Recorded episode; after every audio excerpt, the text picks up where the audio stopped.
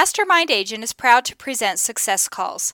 Top real estate agents from across North America reveal their success secrets, strategies, and systems in up close and personal interviews.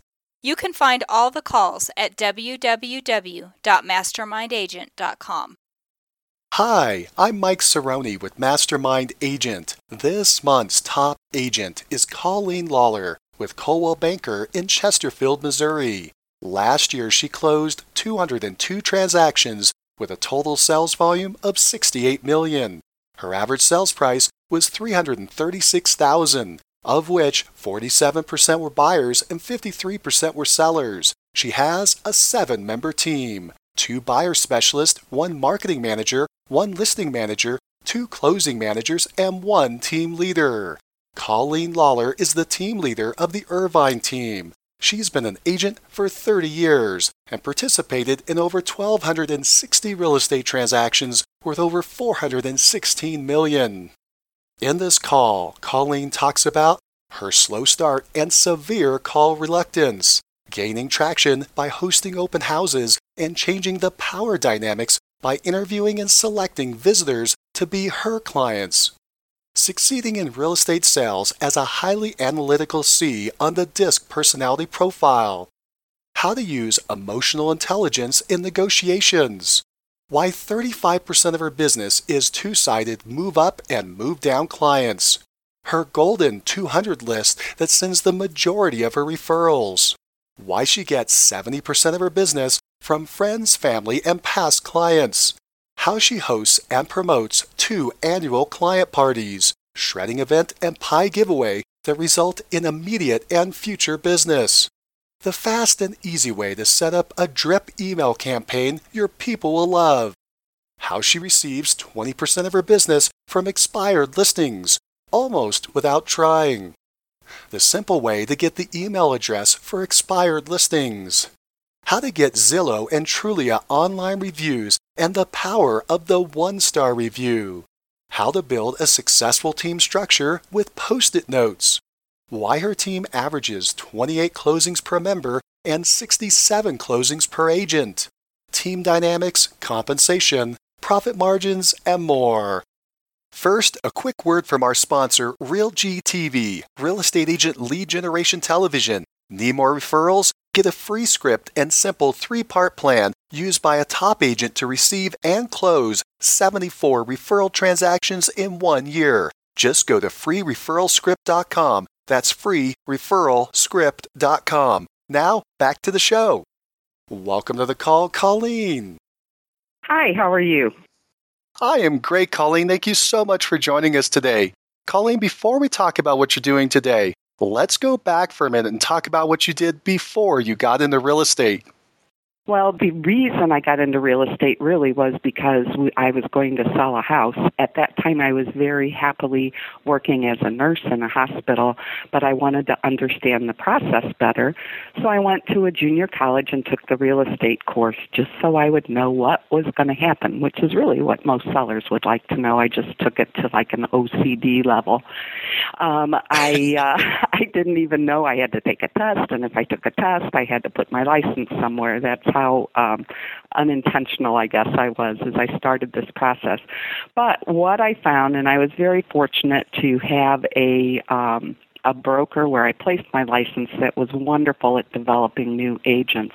And what I found in very short order was that a lot of the skill set that I used on the hospital floor were the same skills that real estate required. I had to be able to think on my feet and problem solve, uh, coordinate between, at that time, doctors and lab and x ray, and now it's lenders and appraisers and inspectors. Um, people are stressed when they're not feeling well and they're stressed when they're selling a house. So uh, before I knew it, I found that I could make a living and not wear a uniform, which I'd done my entire life. oh, wow. Well, now, how long were you a nurse? I was a nurse for about 10 years. For 10 years, wow.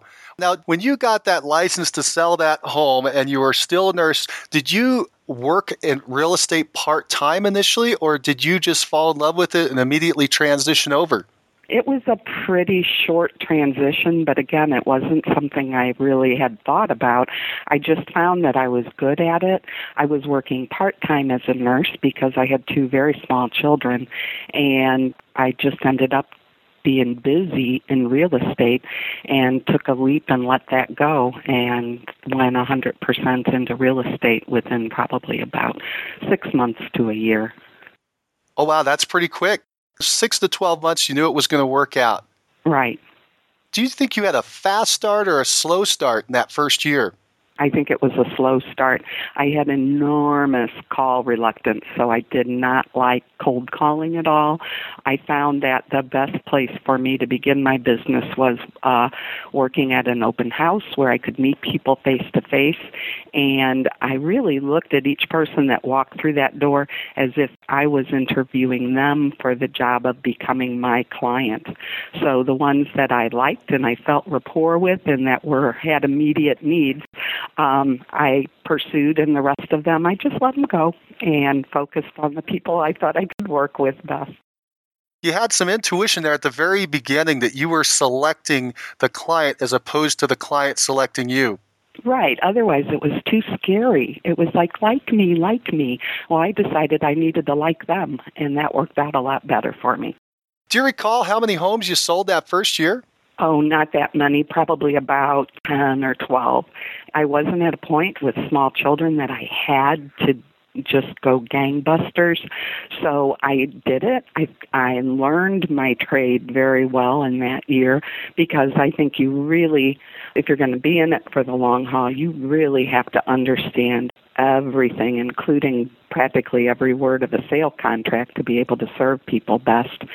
And then as you gain experience, you earn the right to work with people. And that's sort of how I looked at that first year.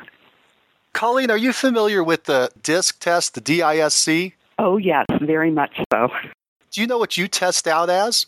I tested out, and you know, a lot of people I think are surprised at where they test out, but I tested out kind of high C. So um, I'm a little detail oriented, um, quite not quite paralysis by analysis, but I think that's why I even started by taking that real estate course because I really wanted to understand that process. So I start as a C.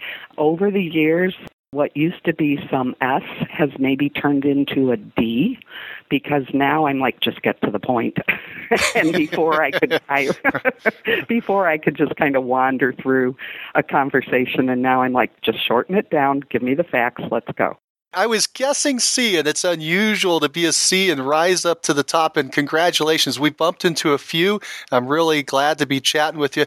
I think the the dead giveaway was the fact that you went out and took the the real estate licensing class just to sell a home, and that's pretty impressive. That shows that you probably dig into a lot of details. So I'm really excited to talk to you more in this call. Thank you so much for for taking the time to talk with us today. Now that was a long time ago that you you got that license. How long is it been? 30 years.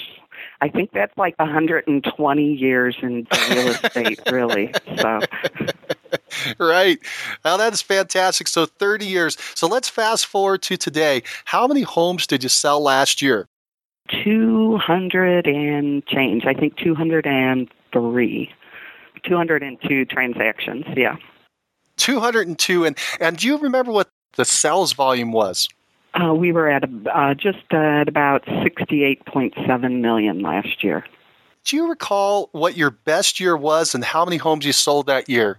Probably around 2008, where we sold about 72 million and just over 300 homes um, in the bubble. You were really zipping up there, and then I guess things fell off after the bubble. It did. Probably we went down into the 50 million range, which still in St. Louis relative to other markets wasn't bad. And uh, um, we managed to keep things rolling along and learned an awful lot along the way. Have you ever counted it up to find out how many homes you've sold in your career?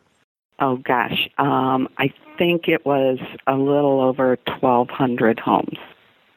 Do you know what the sales volume was on that 1,200 homes? Uh, it was a little over 400 million, about um, somewhere between 410 and 420 million. Oh my goodness, you're almost to half a billion. I know. I would love to make a billion before I call it a day.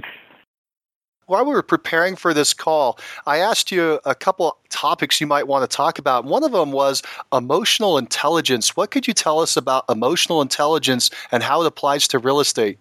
Well, maybe I'll give you an example of a transaction that I just closed about a week ago. I had the seller, and the seller was running on a pretty tight line. She didn't have a lot of assets, and that meant she didn't have a lot of uh, ability to solve problems on building inspection and all of that sort of thing.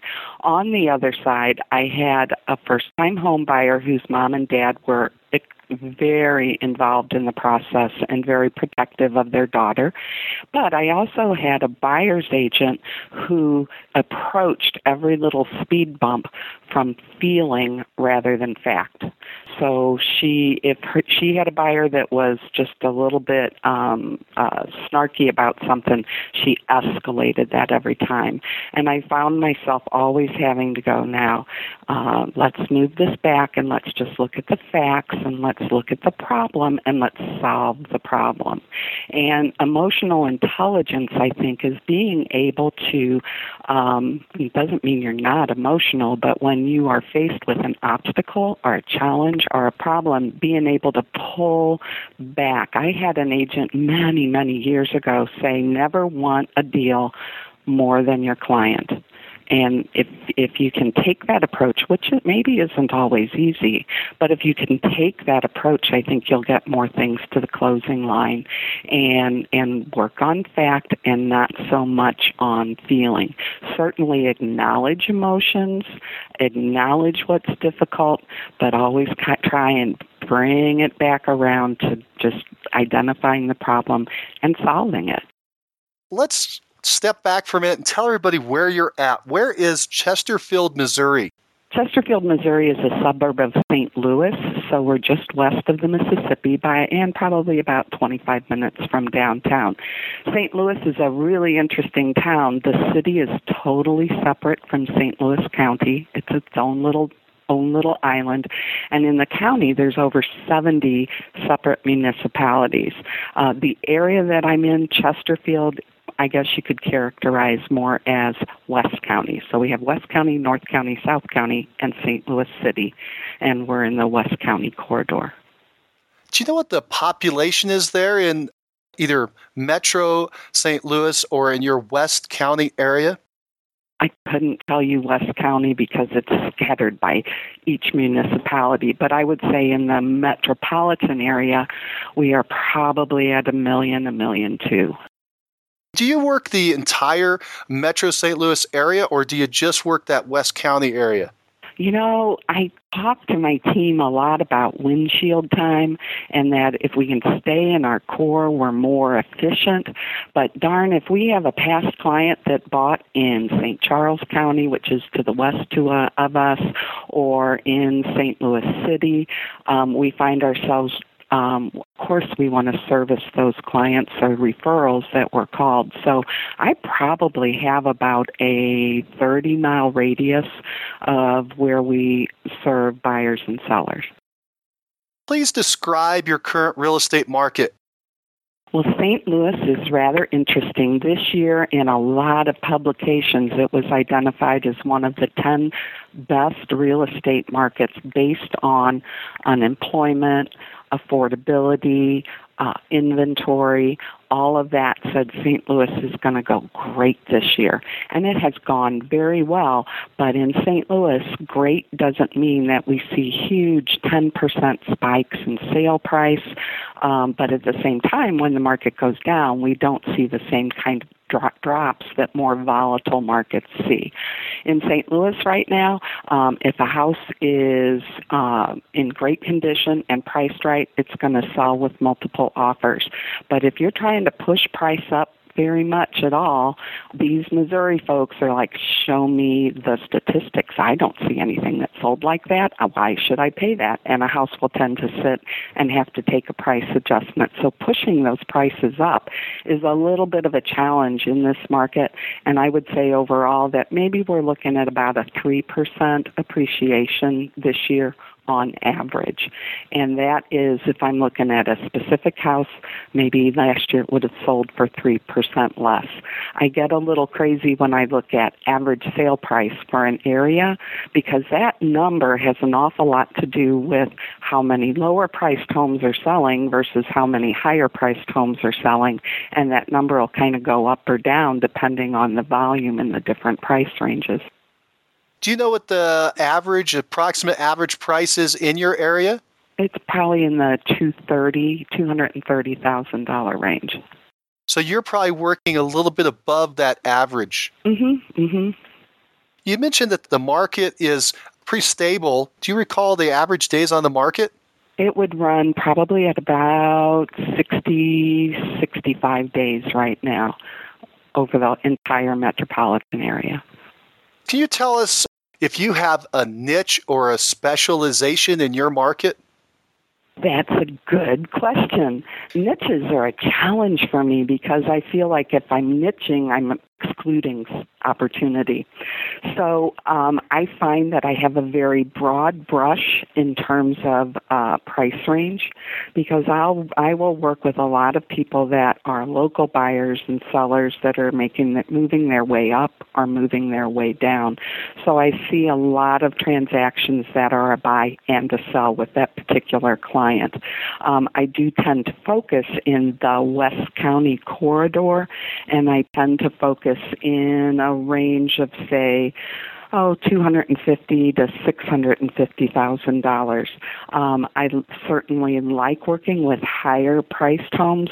Um, our market here above the six hundred point is a little bit more flat. Not that it's falling, but just that there's higher inventory and a higher days on market. So I really enjoy listing a $400,000 home or two and watching them fly off the shelf rather than, than really, really, really having to have some patience with a home that's priced, say, at a million or more. You mentioned that you work a lot with people who are either moving up or moving down, and you're helping them with two separate transactions a sell and a buy. What percentage of your business is that model? What percentage of your business is working with a move up, move down buyer? Where I'm doing both sides of the transaction, I would say probably about mm, 35% or so, where it's a local buyer coming, you know, that's got to sell something and buy something. My understanding is quite a bit of your business is coming from repeat and referrals. If I understand correctly, it's as high as 70%. Does that sound correct? Yes, sir. Let's talk about that. Let's dig into what's happening there. So, your database of past clients and sphere of influence, how big is it? How many folks are in there? Oh, gosh, probably about 5,000.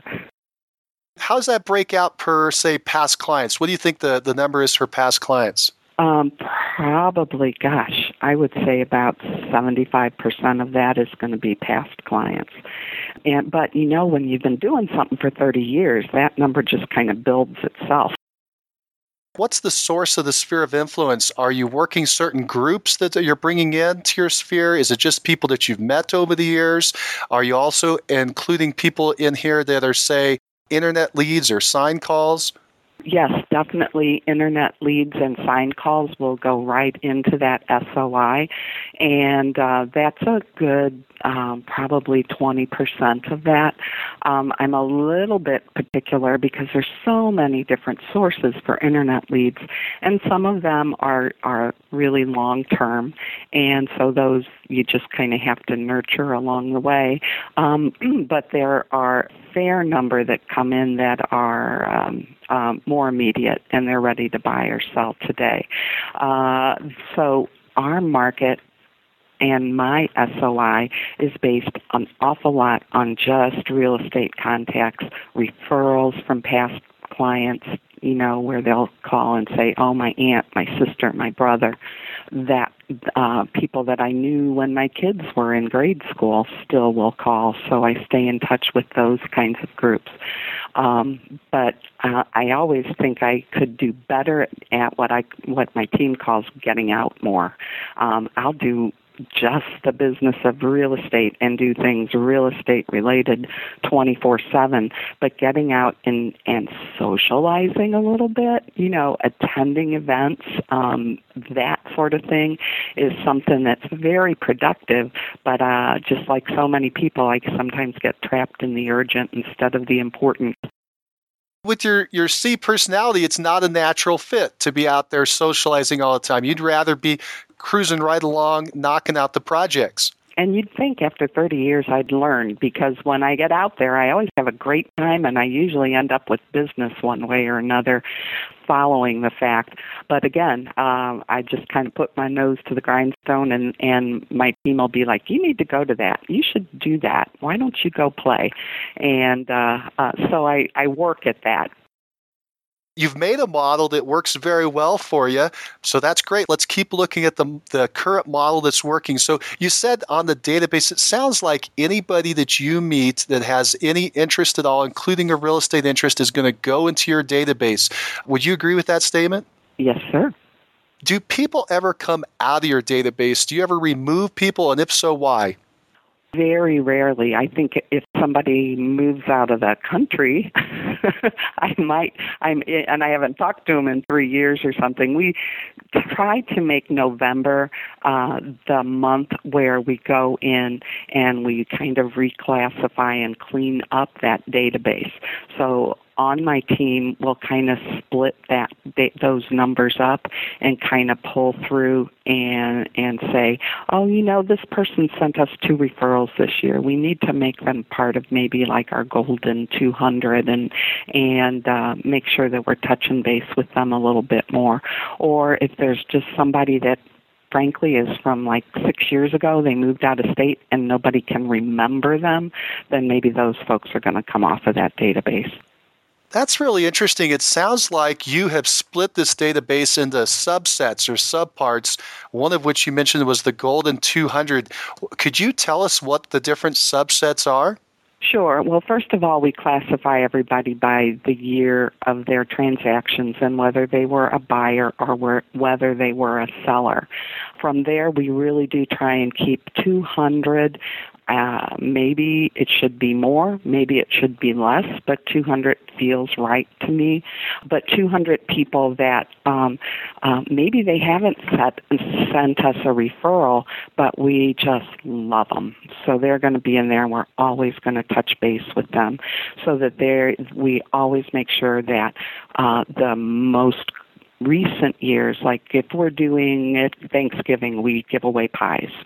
So at Thanksgiving, we would invite probably the past five years worth of clients, and especially those 200, to come get a free pie. And we'll touch base with them or send them something that's a little bit meaningful about four times a year.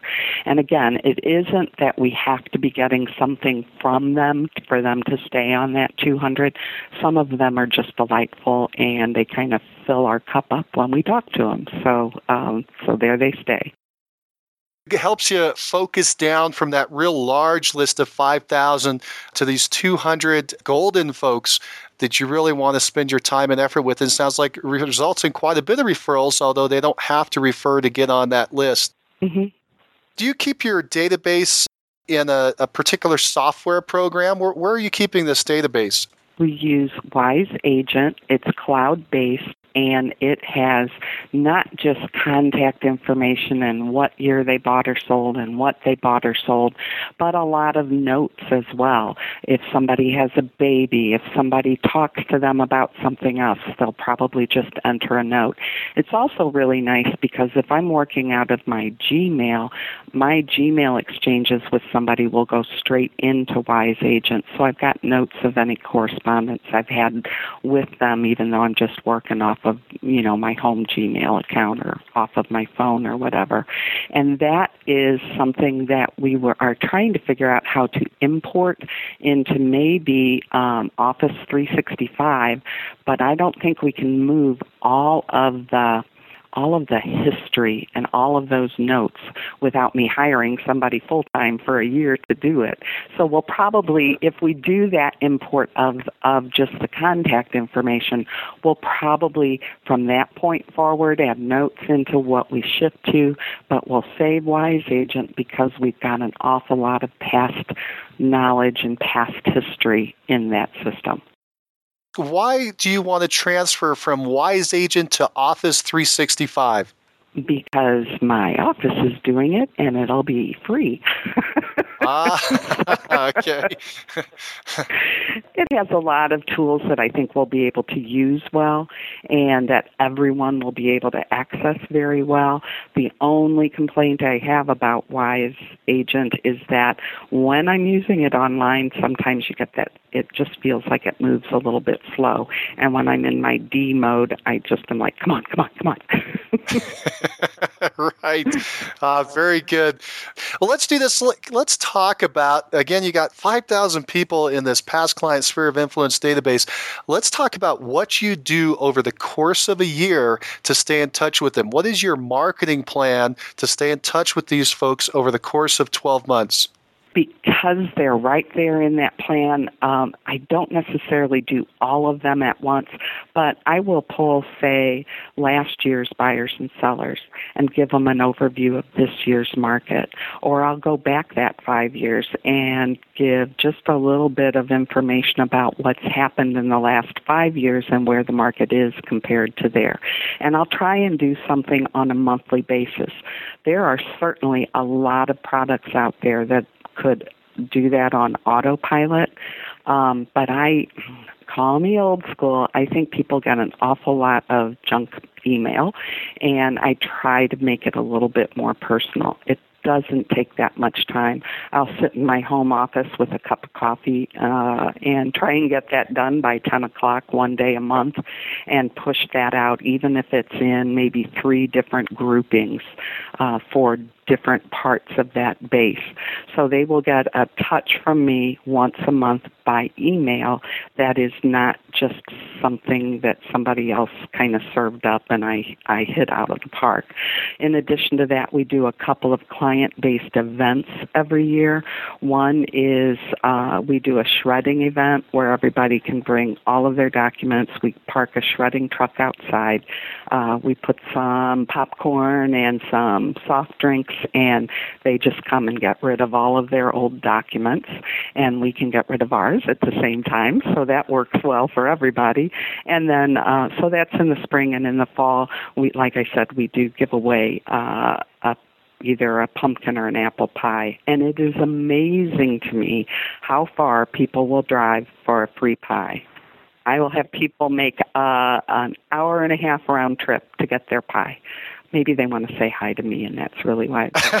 that's it. I don't know. I think they want to come see you. Yeah, I think but that's it is exactly really correct. nice. It is really nice to see folks and to be able to give them something, and and just um, my feet are killing me at the end of that day, but it is a great fun time for everybody. That pie giveaway, I assume you're doing that maybe uh, the Tuesday before the Thanksgiving. That's right. Tuesday and Wednesday, and we even have some folks that will deliver to if they can't get here. And um, um, what's really interesting and touches me every year is I have a couple of people that say, "Thank you so much. Please donate my pie to a pantry." So um, we're kicking around this year doing something along those lines that for every pie that we give away, we'll donate one because I think it's really important to invest in your community and to give back how many invitations do you send out and how many people accept and come by and get a pie? Um, we probably send out somewhere between five and seven hundred invitations, and we probably have a little uh, somewhere between two hundred and two fifty that actually come and get a pie. But a lot of the people that don't come get a pie, they're right back. Thank you so much. How are you doing? It's a nice touch, even if we don't actually hand them a pie, it's a good time to kind of reach out and say hi. How do you promote the event? Do you send out the invitation by email? Do you do it on a postcard? Uh, what's your method for getting this out, and how frequently do you send something out? Um, we used to do it with a postcard, but about two years ago we switched over to Evite, and that's very effective. And we t- start touching them the beginning of November, uh, touch them once, and then touch them like the day before. The only challenge that Evite Evite creates is that they'll go, yes, I want a pie, but they don't say if they want apple or pumpkin. So we just um, have to reach out and go, okay, pick one. Um, and uh, uh, but that's the only thing. They just seem to miss that part, but it's all right because it gives us a chance to talk to them individually. So it sounds like one email goes out early November, another email goes out a day or two before the event. So you're basically sending out two emails. They're going through Evite to, to make their registration. Sometimes they miss that they have an option for the pie, and so you have to call back. You're ordering maybe 200 to 250 pies. Where are you getting those pies? There's an area in St. Louis called the Hill, and it's an, the Italian kind of enclave in St. Louis. They have fabulous restaurants on every corner and halfway down every street, and there are a couple of bakeries that are really well known there. So we order our pies from Missouri Baking, and when we're picking them up that morning, they're still coming out of the oven because they start like the day ahead and they are pumping pies out like crazy. They're still warm when we bring them to the office. Everybody then comes by. You invite them to come by the office to pick it up. And you said this takes almost two days then to hand out all the pies. Mm-hmm. It sure does. It becomes uh, the be all and end all of what we're doing that week. How long have you been doing this pie giveaway? Oh, probably about eight years. Wow, it must be working. Yeah, it is. It's a, and it is a lot of fun. There are clients that I sold a house for them three years ago, and they will come to pick up a pie and stay and visit for a half hour. It, it, it's just it's really great. They have more time than I do, obviously, but but, um, but it's a really nice time to reconnect with people, especially with the holidays coming up. What do people typically do? Do they typically walk in, say hi, take their pie, and they're gone in a couple minutes? Or do they come in and, and chat for five or 10 minutes? Well, what's the typical scenario? They'll come in and visit. Maybe there's somebody on my team they want to say hi to that they met while they were there, and they will. Um, uh, some of them will just come in, get their pies. We try and uh, take a picture of them. I'm not using that on like social media, I mean individual pictures and tagging people because I'm trying to respect privacy a little bit and not necessarily have them feel like I'm using them for a promotion, but we'll use it like we'll load that picture up into our database where we can have a picture of who we're talking to or we'll do a collage of, you know, that's tiny little pictures of everybody that came to get their pie and maybe put that on our Facebook page or something within the week. Um, but like I said, some people, we had a lady last year who uh, we sold her house and then she bought another house uh, maybe two years before. She came, she brought her two daughters, and she was probably here a half hour just visiting with everybody on the team. And uh, sometimes people are sending their children, if they're drivers, you know, to come get the pie. Those teenagers are pretty much in and out, but that's okay. Like, make sure you tell your mom and dad we said hi. But it is as much, I would say, a little bit of a social visit as it is about the pie. While you're talking to the folks at the event, are you asking for referrals or business? Um, no, I will follow up a week later because I'll have that database, you know, of everybody that picked up a pie, and I'll tell them I hope they had a great Thanksgiving, that I was very glad to see them, and to please keep us in mind through the holidays and after the first of the year if they know somebody who's moving. So it's kind of a light touch after the fact through email and just saying thank you for coming by. Mm-hmm, absolutely. And I just want it to be about them and their pie when they're here. Um, I kind of take a mindset that if I want something from someone, I should invest in them, um, whether it's time, a pie, whatever. But I would like to invest in them before I'm asking for something back. Building that rapport, you're building that relationship for long term business. Well, at the end of the day, relationships are uh, what it's all about. That's right. Do you see direct results out of the event? For instance, do you see a certain amount of business that occurs right after the event? I would say that during the event, even though I'm not asking for business, I'll probably have, if I'm giving away 220 pies, I'll probably have five people that are like, hey, call me next week, or my uncle needs to do. They will be the one that brings it up right then and there. And then I would say that when I follow up with that email, um, I would say that I end up uh, January and February, I'm probably doing six, seven, eight houses that are um, from that request for business following the event. That sounds like a pretty good ROI. How much does it cost to put the event on? Well, it's not that much. I would say we're probably at about $7 a pie. So, um, in my mind, it is one of the best things we can do. And if it's best and it's fun, then it's a keeper in my book. You're maybe looking at about fifteen hundred dollars or so for the entire mm-hmm. event, oh, yeah. and yeah. on on average, it's it's resulting in about 12 or so closings that you can track and probably That's more right. goodwill. Mm-hmm. Absolutely. Absolutely. So it's it it's a big win. It is for everybody. Let's talk about the shredding event now. You mentioned a little bit about how the arrangement is. It, it sounds like it's happening in your parking lot. That's right. We just have a shredding truck pull up. Last year, I think we had to go get a second truck because we had so many people come by. And we try and tie it somewhere in May because it's when everybody's hopefully gotten their taxes done and they have, you know, if they're holding items for five years or seven years, then they've got, um, they've got a year that they can discard at that point. So we try to do end of April, first week of May, which can get a little tricky because you've got to, you're doing workarounds with graduations for some of the bigger high schools and whatnot So we have to study the calendar a little bit to place the date for that. When I send out an invitation for that, um, I I either precede it or follow it up with just a little blog or a little attachment about um, home organization, managing clutter, uh, that sort of thing. And those kinds of things, I'll just search for an article and send it and say, hey, we're having a shredding event. Here's a little information, and it's one of the reasons why we're offering shredding. And so I tie those two together with a, a touch either right before or right after that invitation.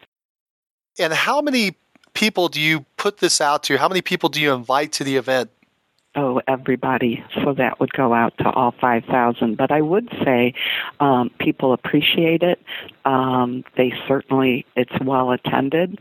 It is not the same as when they get to park their car and walk into my office.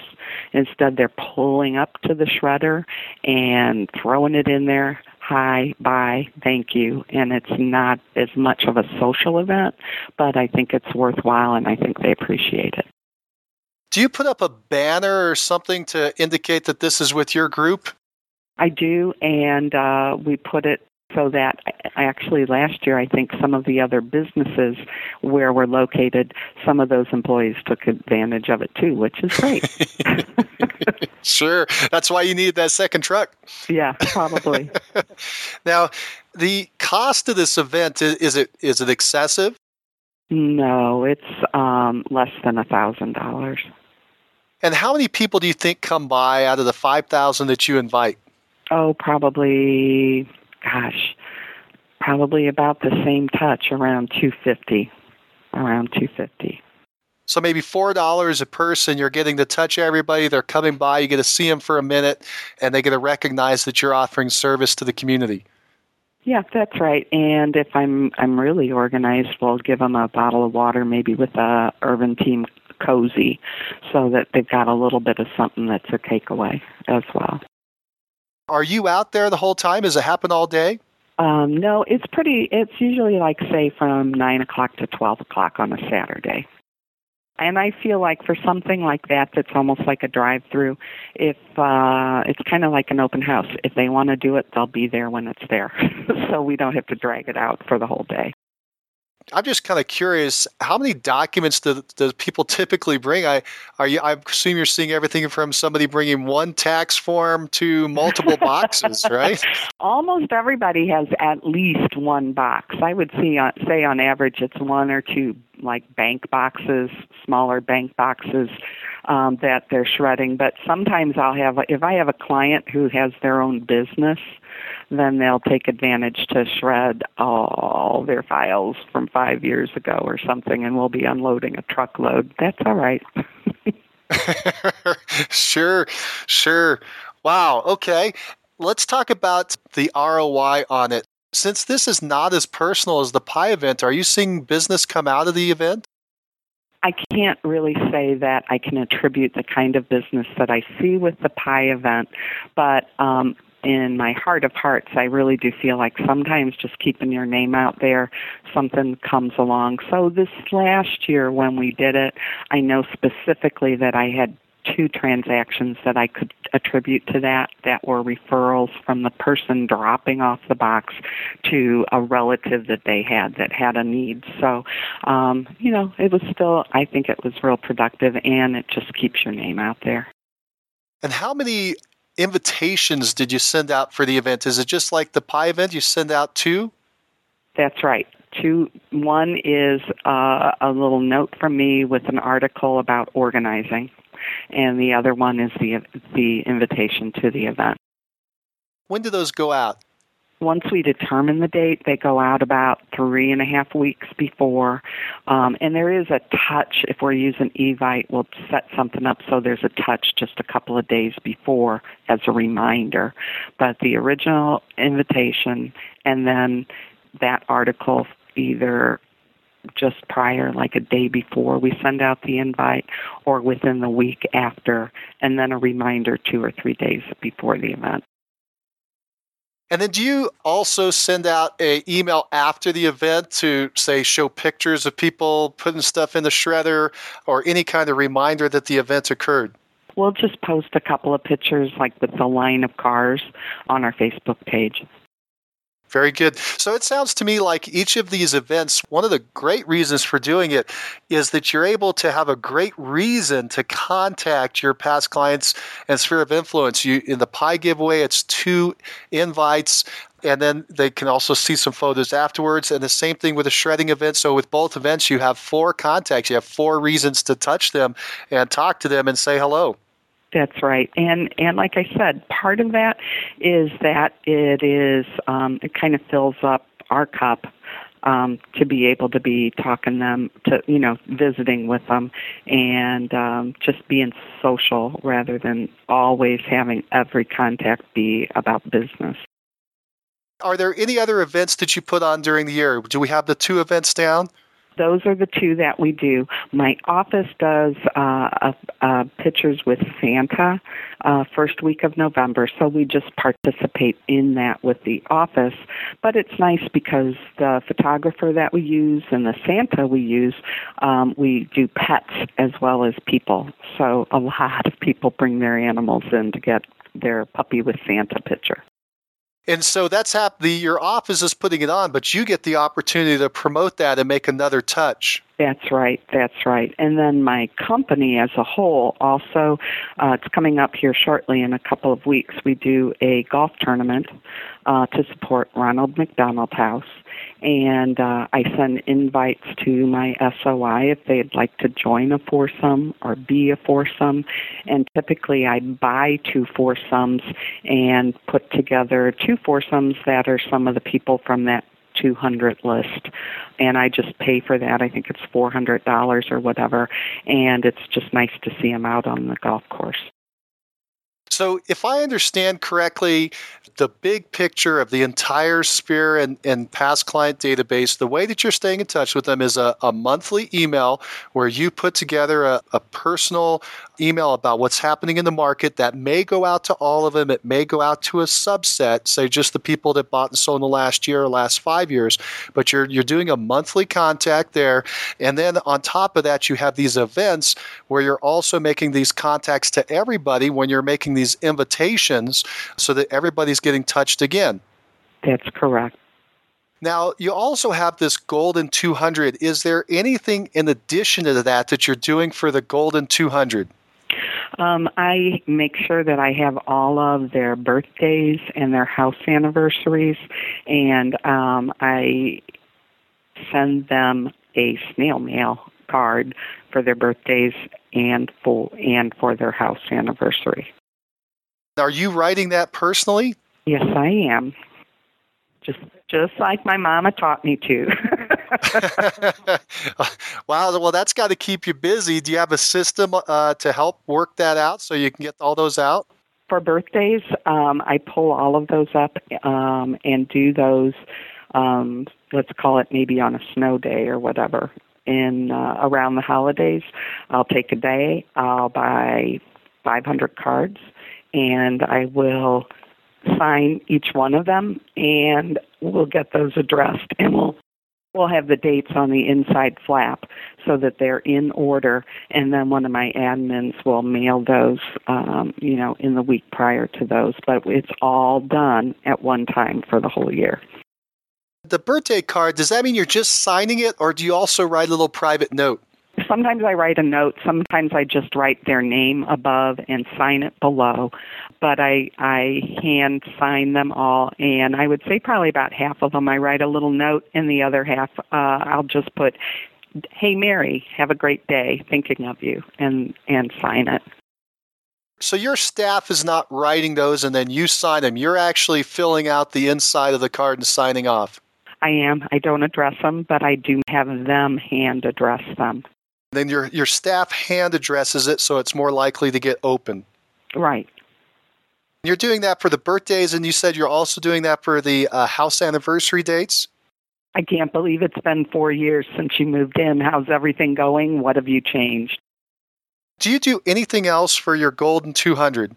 No, I don't except that um, when I find the time, which is not consistent, but um, if I have a little bit of quiet time or I know I've got some space in a day, um, I have I can pull that list up and I'll try and touch five of them, either by an email or a phone call, and just keep rotating through that list. So maybe I'm doing that uh, three or four or five times a month. So maybe I'm only touching 25, but I can get through that list at least once or twice a year, and um, and just make that something that if I look up and I have uh, a spare half hour, it's pretty easy to just kind of roll through some of those folks that way. Now, a quick word from our sponsor, Real TV, real estate agent lead generation television, where top agents reveal exactly how they create consistent flows of home buyer and home seller leads into their practices every month. Need more leads? Hit the pause button right now. Open Google and search RealGTV. That's R E A L G dot TV. Now, back to the show.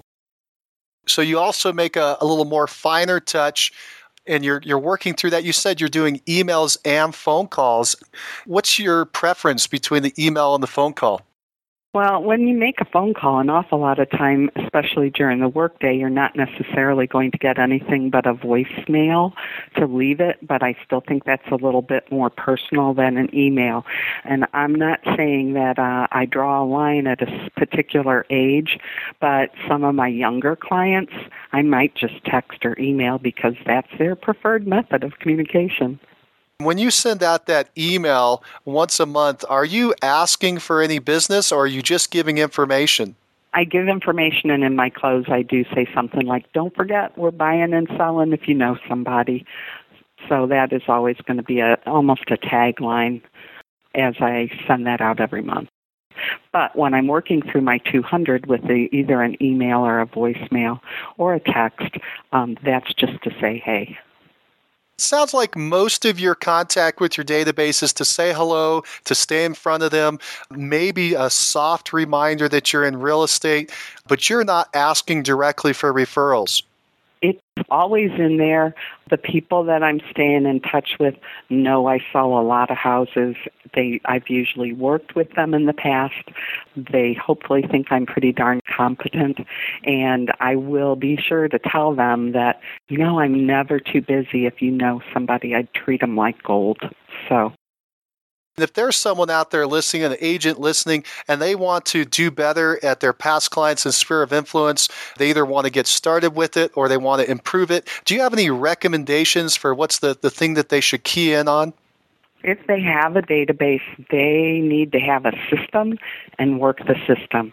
No system is bad in my mind if you use it and you do it.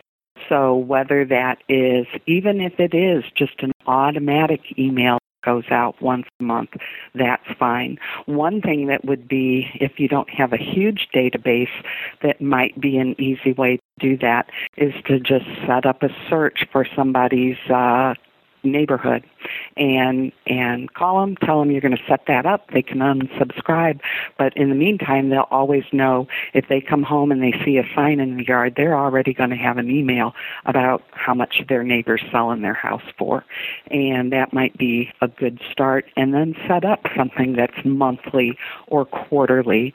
And you don't have to start with two events but one event is certainly worthwhile Yes, and I've noticed that the events that you chose are some of the least expensive events that you can do, and yet you're still doing them and you're still getting the benefit of all those contacts. Absolutely. If you have a plan, work your plan.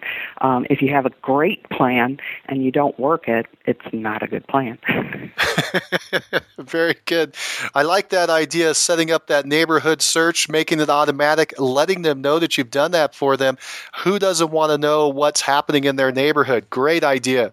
Mm-hmm. And it's very low touch. You set it up once and it'll run. So, um, and the, and if you set yourself up to be copied on it, then when something comes up that's a neighbor or whatever, maybe that's a chance for you to reach out to them again. So your philosophy to, to wrap it up is to stay in touch with those folks as many times as you can, offering value and service. That's right. That's right. Let's switch to another topic. Another area that you're generating quite a bit of business from is expired listings. And if I understand correctly, it's about 20% of your business? That's right. But I would say that my expired business comes from the fact that I'm number one in my company, and people that have listed with a friend or a relative and not been successful kind of reach out to me, and I end up with about 20% of my listings at any given time being expired listings or withdrawn listings. And um, I could work those, but they tend to sort of come to me. So that's where I end up with that business. A lot of times, those folks have been um, you know, they just picked somebody and maybe it was a bad choice. Maybe it was somebody that couldn't give them really good direction on condition and price. The second time around, they're going to look for the big guns and they may be interviewing two or three agents. So at that point, I think it's really important if you're talking to an expired to ask them what their experience was while they were on the market. You certainly want to avoid the pitfalls or the disappointments that they had with their previous agent um, and get a handle on how well they thought they were communicated with. Um, you certainly want to hear about whether they had any offers. You certainly want to hear about what kind of feedback they got over time and did it tend to repeat itself. So when I talk to an expired, I am asking a lot of questions so that when I meet with them, I know how to address all of their concerns and, and the experience that they've had thus far. Let's talk a little bit more about how they're coming to you. I just want to get some clarification. So, are these folks that are maybe in your database, but for whatever reason they selected another agent the first time around, didn't work out, and now they want you to come in and save the day? They are not in my database. I have not touched them. They've been on the market and they're either expired uh, or I have one going on the market today that expired probably 60 days ago. They called me 30 days ago and uh, wanted to stay off of the market for a total of 60 days so they could come on fresher, make a couple of changes, but they were totally nobody I'd ever talked to or anybody I had contact with. I think some of those folks that are not having the market treat them as they thought it would I think they're online and they are looking for they're googling you know top agents in the area or they're doing some serious homework before they invite me into their house Okay, so they really are finding you from another source. And I was curious what that was. And you mentioned they're probably doing a search online and they're ending up coming over to you and maybe a couple other agents. As you said, they want to do it right the next time around. That's right. And so at that point, your track record, your statistics are important. And over the last year, what I've seen be very powerful is online reviews. They are reading those backwards and forwards before they pick up the phone. Are you doing anything to create online reviews or to promote your folks doing reviews online? At the closing table, I always tell them that they're going to get a request from us to give us some direct feedback, and we do snail mail. We send something, so we I have something in my hand that's a piece of paper that's handwritten by them, and I'll put some of those sometimes in a listing presentation. But when that closes, we will um, tell them that it would be great if they could talk about their experience either on Zillow or Trulia or one of those sites and give us give us a good, honest review of how we did there, because uh, other people are looking at that, and it's a, a big part of of how people make a decision on who they're going to use. That's really interesting. So you're currently asking them to give you a review twice, once written in a hard copy sent back to you, and another time online. Mm-hmm. And a lot of them are really good about doing that. If they are very happy with the service that they've received, they want to help you do well, and we really appreciate that. And how many reviews do you think you have floating around out there now? Oh, I don't know. I think I probably have not a bazillion. I know there are some agents with more, but I probably have somewhere between 50 and 75 reviews. I know I have one little lady that I adored working with who gave me a fabulous review, but only gave me one star on Zillow because she thought one was better than five. And one um, was number one. so she's the only one that hasn't given me a five. But um, I smile every time I see it because I know she meant well because the rest of the review is fabulous. But um, but I think that's very meaningful for people who don't know you. And it's the same thing. If I'm calling a plumber or an electrician, I'm looking online for those reviews as well. So I know that that's important in this business. You know, I, I know it wasn't planned and it, it kind of seemed silly and it might have even been a little awkward at the beginning, but the fact that she put that one star, I bet you it's the review that everybody reads. I think so. You're absolutely right. I didn't think of it that way. Because don't you normally look at like the number one best, and then you say, "Well, show me the bad stuff." Then, and you yeah. go down and you look for number the, the one star review, and there yeah. it is, all glowing. So, I know. So actually, know. she probably helped you out a lot. maybe, maybe I'll have to call her and tease her and give her a thank you for that. yeah, but tell her not to change that one star. No. That probably is helping. That's cool. Uh, that's great. Well, very good. So you got these online reviews. And I think you're probably right. I think expireds are probably reading those a lot. Let's talk a little more about those expireds. I just want to again clarify do you not have a formal campaign then to go out to the expireds? Are you not sending out a postcard or email or phone call or something? I do not because at this point in time they are deluged. So what I do is I'll go back I'll do a, about a 45 day back search because everybody will attack that expired listing the day it expired, and they might do three or four or five, however many pieces or touches to that person, but um, they're just deluged, and they may have already they may already have their plans in place.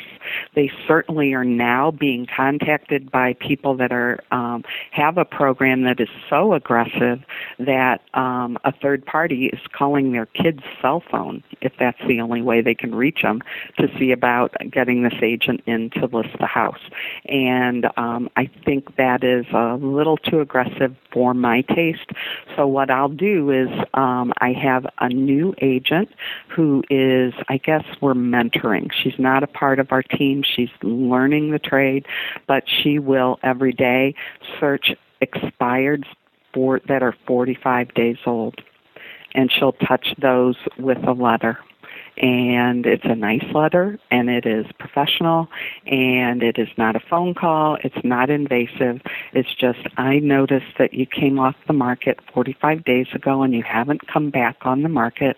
If you're still thinking about moving let's talk so I I want to pick up those expireds that haven't already listed that uh, everybody forgot and get them ready for the market. This time of year, it might be somebody who's waiting until January or February to come back on the market, but it's a great time to start filling up that pipeline with those expireds. And so the ones that I take um, overall, I would say probably about, if it's 20% over time, probably about 8% are from that campaign, and the rest are just contacting me independently. And do you just send one letter? I send one letter, and it is um, thoughtful. It's hand signed by me, and uh, but it goes out at that time, and then they will go on. Um, they'll go on a little drip campaign that's pretty automatic and just send some information to keep my name in front of them. How often do the drips go out? They go out uh, every three weeks. Every three weeks and that's just another piece of snail mail that goes out and, and keeps you in front of them? No, that would be an email campaign that I just set up and run. How do you get the emails of the expireds? Sometimes she'll hand deliver them sometimes I'll just Google them. And if you Google hard enough, you can pull up an email. So um, I'll go that way. It's a little bit of a trick, but I would say I probably capture about 50% of those emails, either by her knocking on the door, giving them the letter, saying, Would you mind if we stayed in touch? Um, but real soft touch.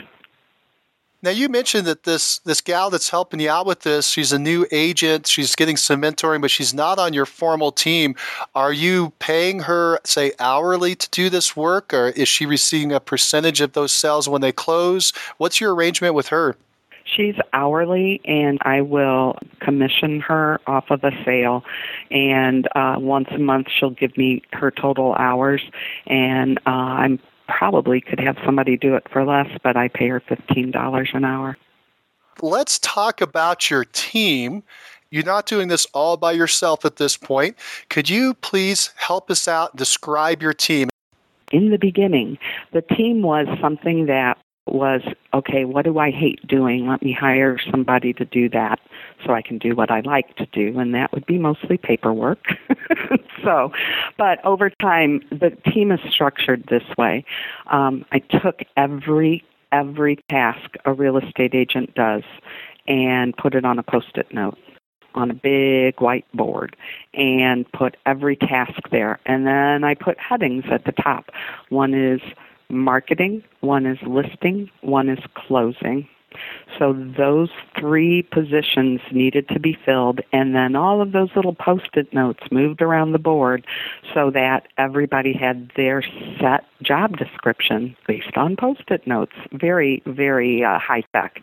So, so, um, so I have a marketing manager who, when I take a listing, I come back into the office. I hand her the file.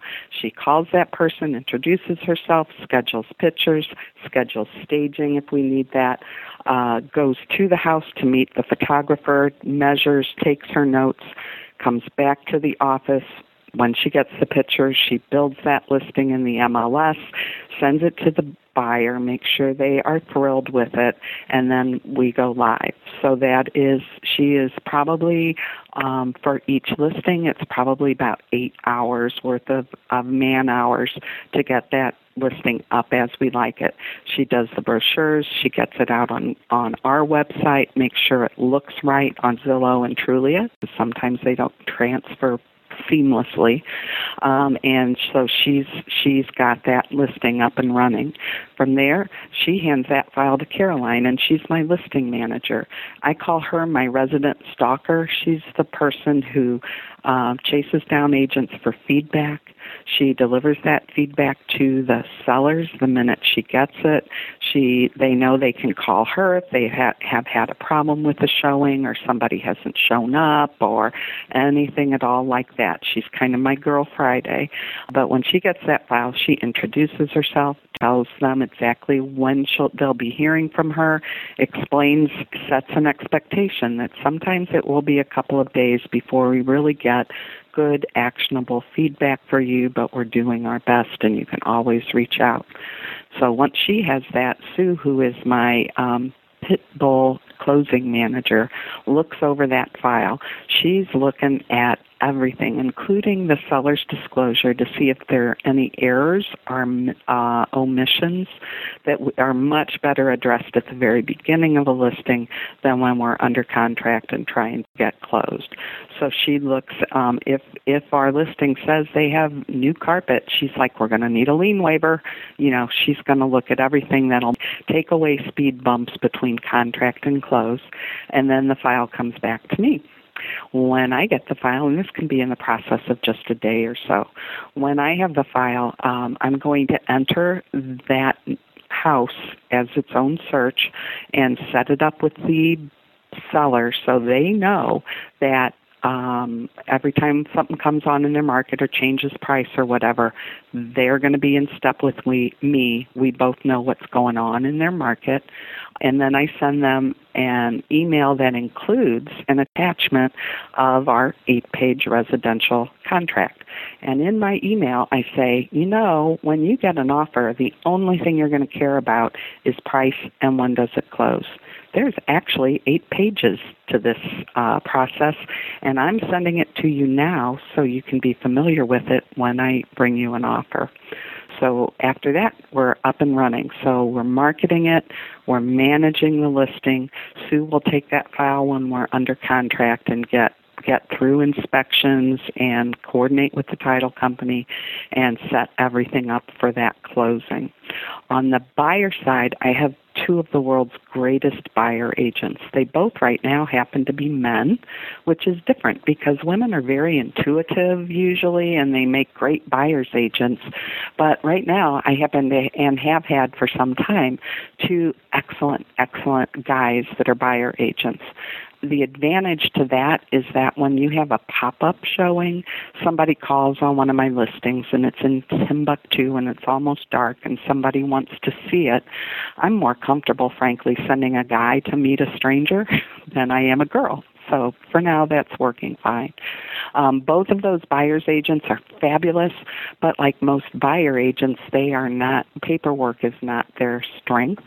Um, and working a buyer through inspections to closing takes a little more time than working a seller through inspections to closing just because somebody needs to, if nothing else, attend that in three or four hour inspection. So I have a closing manager for both of those buyer's agents. And Peggy processes all of that, makes sure that uh, the file is complete, that they're hitting all their deadlines, negotiates them through the inspection, and uh, then hands that file back to the buyer agent for closing. Sounds like you have a team of seven. Let me make sure I got this right. You have one marketing manager, one listing manager, two closing managers, one for buyer, one for seller, two buyer specialists, and one team leader. That's you. You are a very productive team. If I did my math right, I think you're at 28 closings per team member and 67 closings per agent. That's probably about right. Mm-hmm. Wow, that's that's pretty fantastic. Are all the people on your team licensed? Everyone is licensed. Everyone i am i i know my strengths but i know my weaknesses. I am not great with a brand new agent I just don't have the patience. I think they should intrinsically know everything I know without me having to mention it to them. so uh, everybody on my team probably has an absolute minimum of five years of real estate business. I tell my clients sometimes, sometimes I think the only thing I really do is hire extremely well because I have folks that have a lot of experience. Frankly, some of them are way smarter than I am, and they all have really big, good hearts and smarts. So um, they're all really good at what they do.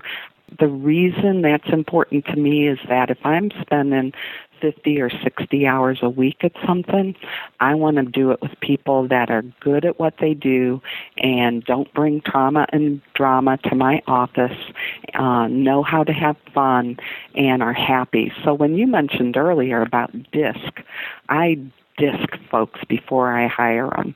My marketing manager probably does not know how to open an Excel spreadsheet. My closing managers probably sleep with an Excel spreadsheet under their pillow every night. And they're very detail oriented. So I really believe that if you put somebody at a job that they're good at and that is is appropriate to their skill set and their personality that they are more productive and happier, and that makes this entire team more productive and happier. You mentioned that all these people are experienced at least five years with a license. Where did you find these folks? Let's see. Some of them come knocking on my, a lot of people come knocking on my door, but that's not necessarily the best hire. I think I do better when I see somebody that's really good at what they do and I lure them. so, uh, for instance, Dan, one of my buyer's agents, I met him at a company paintball event so we were shooting each other with paintballs, but I just really liked him and I thought he was great. He was working as a buyer agent for somebody else that had a team, and I just stayed in touch and I didn't go yank him from someone else. But when there were changes being made within that team and offices and whatnot, that's when I reached out because I saw that might be a good opportunity. He's very loyal, which is a great quality. So it probably took me 30 or 60 days to get him on board, but I identified that he had the kind of talent I liked. I waited for the right opportunity, and then I just, I really respected that he was loyal and that it was for, hard for him to turn his back on, on something else, even though it really wasn't working for him. So when I see somebody and I know they're good, I kind of put them in the back of my head because you almost always have to have a plan B. Nothing, as much as we like it, is going to stay the same forever. So, almost for every position, I should always have in my head okay, if they decided to move to Florida tomorrow, what am I going to do?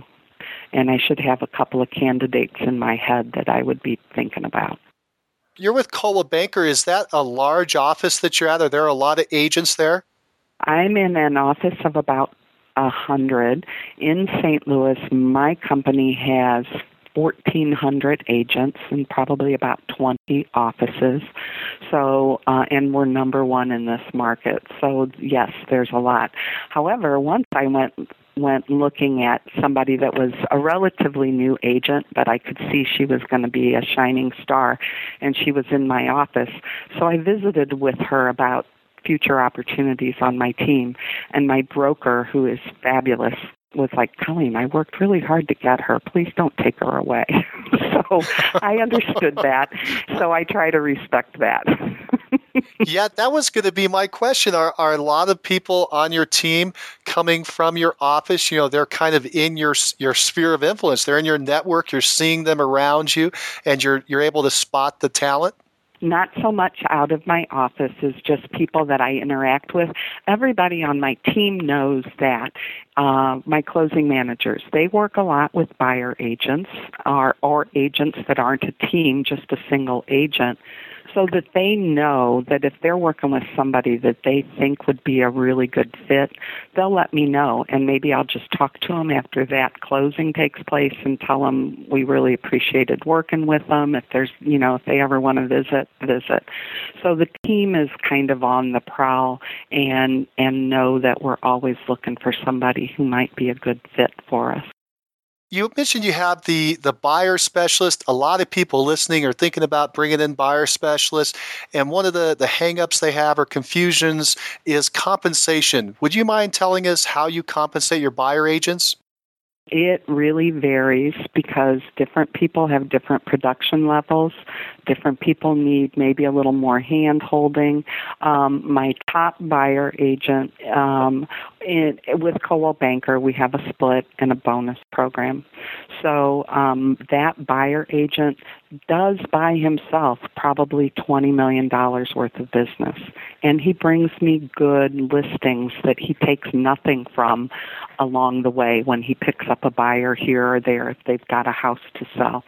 So he makes 100% of the initial split and 50% of the bonus. So I'm really not getting much out of out of him, but I get a lot of listings and it's no touch. I'm I have income and I just support him. Um, he pays out of his commission the uh, closing manager. So he supports his own closing manager. I certainly give him leads. I make maybe 20% of the commission, total commission off of that, but $20 million worth of volume and probably another $10 million worth of listings um, in a good year for him is worth that and um, I have a huge amount of respect for him. When you have somebody that's a really high producer, you have to compensate them, or they're not going to stick with you, no matter how much they like you. Sooner or later, they've got bills to pay. Um, I have another buyer, uh, a new buyer agent, will take um, uh, I'll, again, there is a split between myself and Coldwell Banker of what I get. That buyer agent is going to take 70%. I'm going to take 30, and they're again going to support that closing manager by giving her a, a flat fee out of their commission. So um, they will start at that 70%. Um, after a year, if they're doing a minimum of five or six million dollars, minimum, uh, I might take that up and over a couple of years' time take them to 100% of that initial commission before bonus. They'll pay their their uh, closing manager, and I will have the the bonus commission off of that. So, um, if you were looking at a, an office that did not do a bonus and just had, you know, if I was making 3% off of every deal, that uh, most agents would probably take 50% of that A couple quick questions. Not everybody understands the, the arrangement with Coldwell. The bonus commission, what basically is that? Is is it a percentage? Uh, is it a flat fee? It's a percentage of at the end of the month my my gross commissions I'm bonused on, and that bonus is really well north of 50% of that initial commission. For these folks, these buyer agents, they they help support the closing manager by paying a flat fee per closing. What fee did you come up with? What's the dollar amount? Um, it is 450, which probably you could pay less, but Peggy is seamless. She is that closing manager that if she comes in my door with a problem, God won't be able to solve it because everything else she takes care of. so she really knows her stuff. She's she's a, a, high level, high service person. She she sounds tenacious. She'll knock it out and the buyers love her and that is great for that repeat business down the road. On your team what do you do as far as keeping all these folks together and moving in the right direction? Do you have a, a weekly meeting or any kind of thing that you get together or are you just so close to one another that you don't do that? No, we have a weekly meeting. Our office meeting is on Tuesday morning. Wednesday morning, we sit down as a group. My closing managers go over every transaction, where they are, what contingencies are outstanding, any speed bumps they have. And that's helpful because there's more heads in that room and maybe we can tackle a problem if we're all talking about it. Then once the closing managers have gone over those, uh, my marketing manager just gives me an overview of what's coming on this week and where she is in terms of photos and staging and that sort of thing. Then we roll through our list of active listings, and for each listing, we're looking at uh, the showing activity over the past week, what kind of feedback we're getting, whether there's anything new on the market that's competing with us or something that sold and it should have been us, and why wasn't it us, and what are we going to do about it. So we cover everything that's in process, we cover active listings, and then I talk about what I have in the pipeline so that the buyer's agents are aware of what's coming on the market, say in the next two to three weeks, and they let in turn let us know the buyers they're working with that they if they have a particular need and then I'll go back through maybe my older files of visits or conversations I've had with people to see if we can match make somebody that way. So we cover all of that and then I really do try every week to do something that is outside of that nuts and bolts of what we're doing here. And it might be um okay, we all need to go to a Cardinal game. Let's pick a date. What's a good date for everybody? Caroline, go make that happen. Or maybe it is um, uh, a book that I've read um, or a book that I've given somebody else to read that talks about whether it's goal setting or living a peaceful life or um, anything like that you know, I'll have just a short little five minute discussion on something. Maybe it's phone etiquette you know, this is the way we always answer the phone and always at the end of a conversation ask if there's anything else you can do for somebody. You just have to remind people of little things like that. And then at the end of that, I'll just say, okay, it's open season. What else is going on?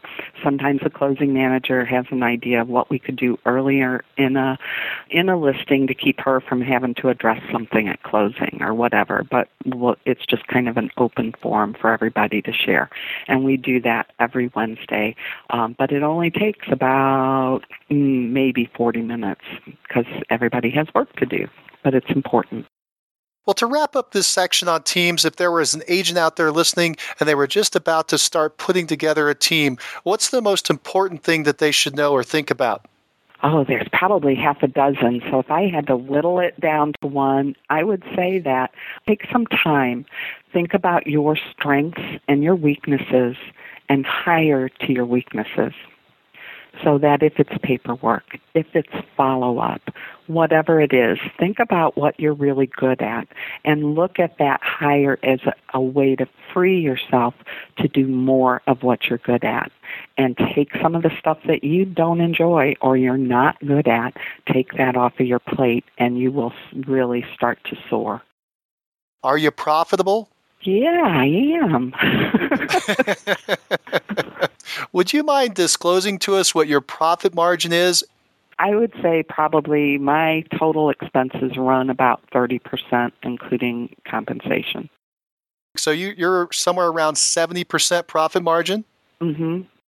70% profit margin. You are in production. I should have asked you another question that, that plays into this, and that is how many of these transactions, the 202 last year, how many of those are you? Are, how many are you closing? Last year, if it was, what, 202, probably a little over half of them. So just over 100 closings are yours, and that's helping to really pump up that profit margin. Mm-hmm, mm-hmm. What drives you? I actually tell sellers that they should ask that question when they're interviewing an agent. I just think it'll help them understand if they're hiring who they think they're hiring. What drives me is I'll go way back. I'm a good little Catholic schoolgirl, so I have a lot of good Catholic guilt. So I really, really want to do a good job at everything I do. I am a confessed people pleaser, so the hard parts of this job sometimes for me are pushing back. But I've learned how to do that over the years. What drives me is doing the very best I can every time I do it, regardless of whether it's something in real estate or something in my personal life. I really have a belief that there's no reason to do it unless you're going to do it the best you can. And that is something that I think my whole team ascribes to. I really believe that if we do a good job, everything else and all those statistics take care of themselves. Why have you been so successful? I think success breeds success. And in real estate, especially for somebody that's new to the business. My husband and I was also in sales. When we were young, there were probably a good five or ten years where we were both a hundred percent commission both of us. So there were a lot of days where we'd both come home and look at each other and say, "So just sell something." so, um, so um, what as we built our businesses and became successful, um, what we really decided, and what I tell people that consider any kind of sales, and my husband says the same, is that it is a fabulous thing to do, but it is three years of you taking care of the business, and if you do it right, after that three years, that business will take care of you and take care of it in more ways than you could imagine. So um, it is about investing early on in learning your trade and doing the best you can for every person you work with, and that over time will lead you forward. I also think it's important, and a lot of people majority of people never get out of their own little sandbox and go somewhere else to learn how people do what they do. I try to twice a year get out of Missouri and go somewhere far away where a bunch of really smart, really successful real estate agents are and listen to what they have to say and share with them because you don't have to invent the wheel, but everybody has so many vendors calling them about buy this, buy that. This will be the easy way to really, you'll have a great ROI and you'll have thousands of clients. But yeah, I get those calls every day. If I go to a seminar or meet with a group of agents, I can listen to what they're already doing and what's already working and bring it home and plug it in and do it without reinventing the wheel. And that's really important for somebody that wants to grow their business. Well, Colleen, if you were going to advise a brand new agent just getting in the business, what would you tell them to do first? Check their savings account, make sure they have some money to invest in themselves and into their business. I would say think about what all the different parts of this business you can cold call. You can hold open houses. You can door knock. You can do all kinds of different ways to go after business. Which one do you think you'd be best at? And go do that just like my husband, no fear of cold calling. He'll cold call all day long and convert anybody to anything. But I just, my heart beats too fast and, and I start sweating. And so I'll go to an open house so I can be face to face with people and interview people to be my clients. Um, think about what you enjoy and what you're good at and go straight there and do it and show up every day. Colleen, let me ask you real quickly about that. You've had a lot of success with open houses. What's the key to a successful open house? Well, it really depends on who walks through the door, doesn't it? Because some days nobody walks through the door. But I look at it as I would look if I was walking into a car dealer or a department store, and I think about the salespeople and how different they all are, and I think about who is successful at selling me something.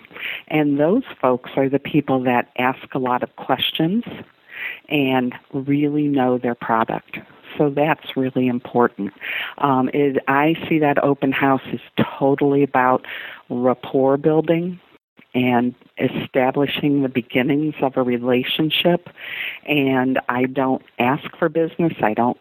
I don't slam them down at the table with a contract in front of them. I'm just going to get to know them and then follow up the next day and the next week. Well, Colleen, do you think that top agent interviews like the one we're doing now with Mastermind Agent are valuable? Absolutely. I think I learned more from listening to Howard Brinton's star tapes than anything else in my whole life. Every month he would interview a different star and they would talk about their marketing and their philosophy and their team and every month you hear, even if it's one, two, or three things, If instead of going, well, that sounded good, if you will make a commitment to do one, two, or three things that you learn, you will really find a lot more success. And success means you'll enjoy what you're doing. Well, Colleen, I've come to the end of my questions for today. Do you have any parting thoughts for the listeners? I stand up every year and they have like all the top agents at our awards banquet. And I kind of look to the left of me and to the right of me and I see 10 people that are really good at selling homes. And it's amazing to me every year how different they all are. Some are very detail oriented, some are frankly party animals, some um, are just good souls, but there's so many different people and and that's what I find fascinating is that there is a way to make a good living, be successful and really accomplish something. Um, and it doesn't really matter who you are. I mean, there's people that were waiting tables three years ago that are are just having a blast and hugely successful. Um, I would say that the common denominator is everybody it doesn't just come to you. You work at it. You, you show up every day and you work. Well, Colleen, you showed up every day. You worked at it and it's paid off. You proved that slow and steady can win the race. Real estate is a marathon, not a sprint.